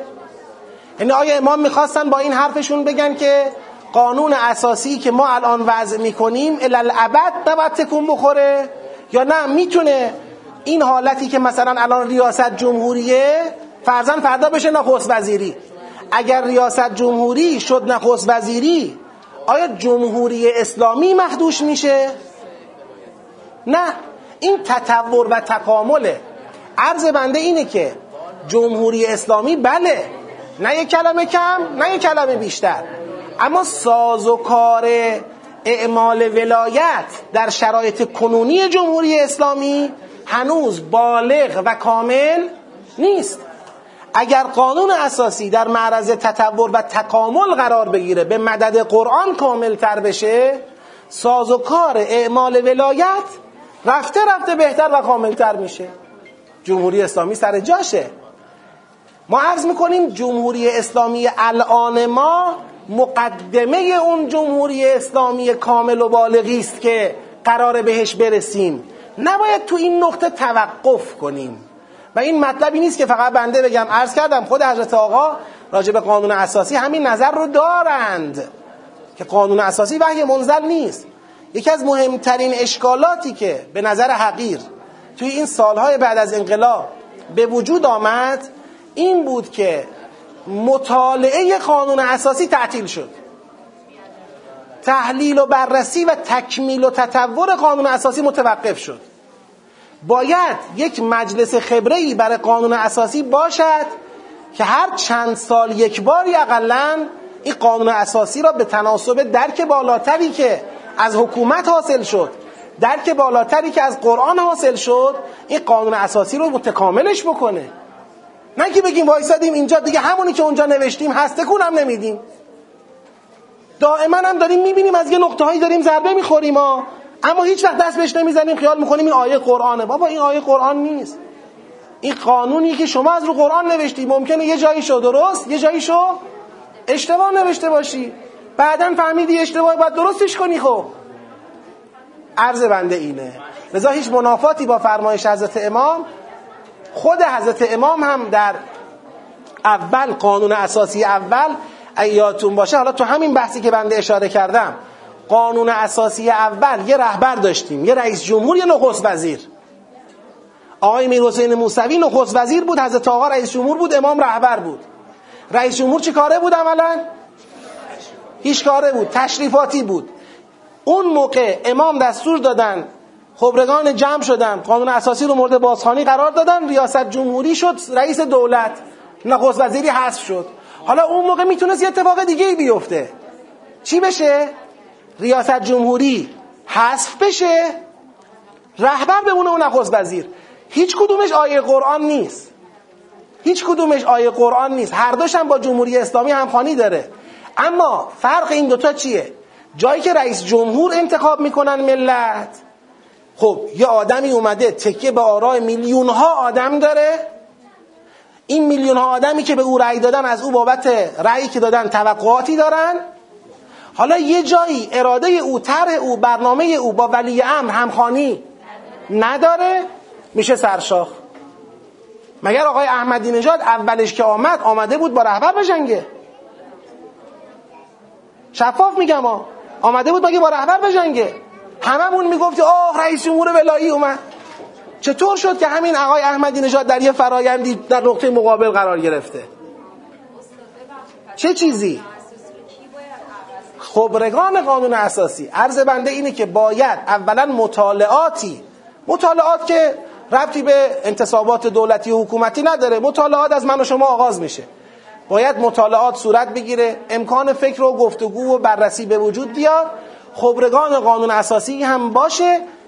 اصل این منطق که با قانون اساسی قابل بازخانی و بازتعریف و اصلاحه.